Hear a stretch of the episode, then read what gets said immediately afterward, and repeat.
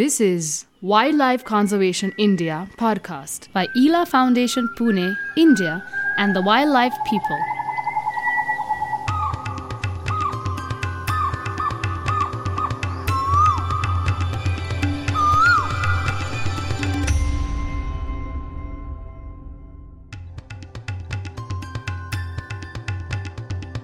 In today's episode, we have with us Dr. Suruchi Pandey. She is the head of Neelkantha Joshi Lab of Ethno-Ornithology of ELA Foundation and Maharashtra Education Society, Pune. She has a PhD in philosophy and another PhD in ethno-ornithology and a postdoc in owls in Indian culture. In this novel series of eight episodes, Dr. Suruchi Pandey takes you on a journey to fathom the depths of ethnobiological knowledge hidden in various ancient Sanskrit texts from India. She explores some animals mentioned in ancient Indian culture and tries to see them in modern light in order to link cultural aspects to scientific conservation to win people's active participation. Dr. Suruchi Pandey takes you on a safari in a dense Indian forest to meet the mighty predator, the tiger. A forest is safe where a tiger dwells in all its glory. No wonder Indian wilderness has so many deities related to the tiger. Stay tuned. In this episode, we will discuss some interesting points in relation to Indian goddess Durga and her connection to tiger.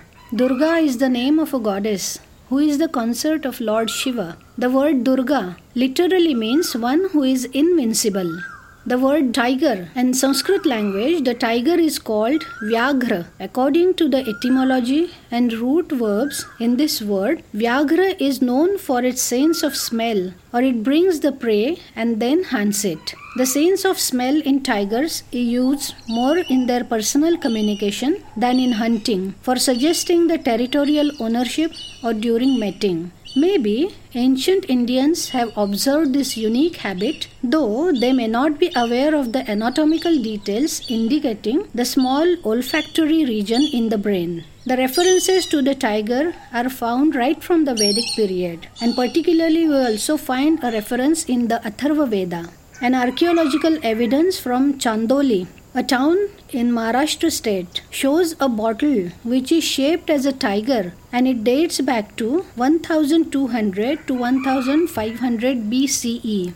Generally, the tiger is believed to be the carrier vehicle of goddess like Chandraghanta, Kushmanda, Amba, and Padmavati, who are the symbols of strength, and all these goddesses are various forms of goddess Parvati. A tiger is worshipped by some families as the family deity, and particularly we find this in various tribal communities in India. I feel that the correlation of Durga and a tiger is the symbol of strength, and it suggests the control of divinity on the use of one's own powers. Traditionally, the cultural and spiritual aspects helped in tiger conservation, but eventually it seems that the feeling of respect was overpowered by the greed and selfish interests of human world. The revival of ancient wisdom and meaningful interpretation of traditions are required to push forward the movement of tiger conservation.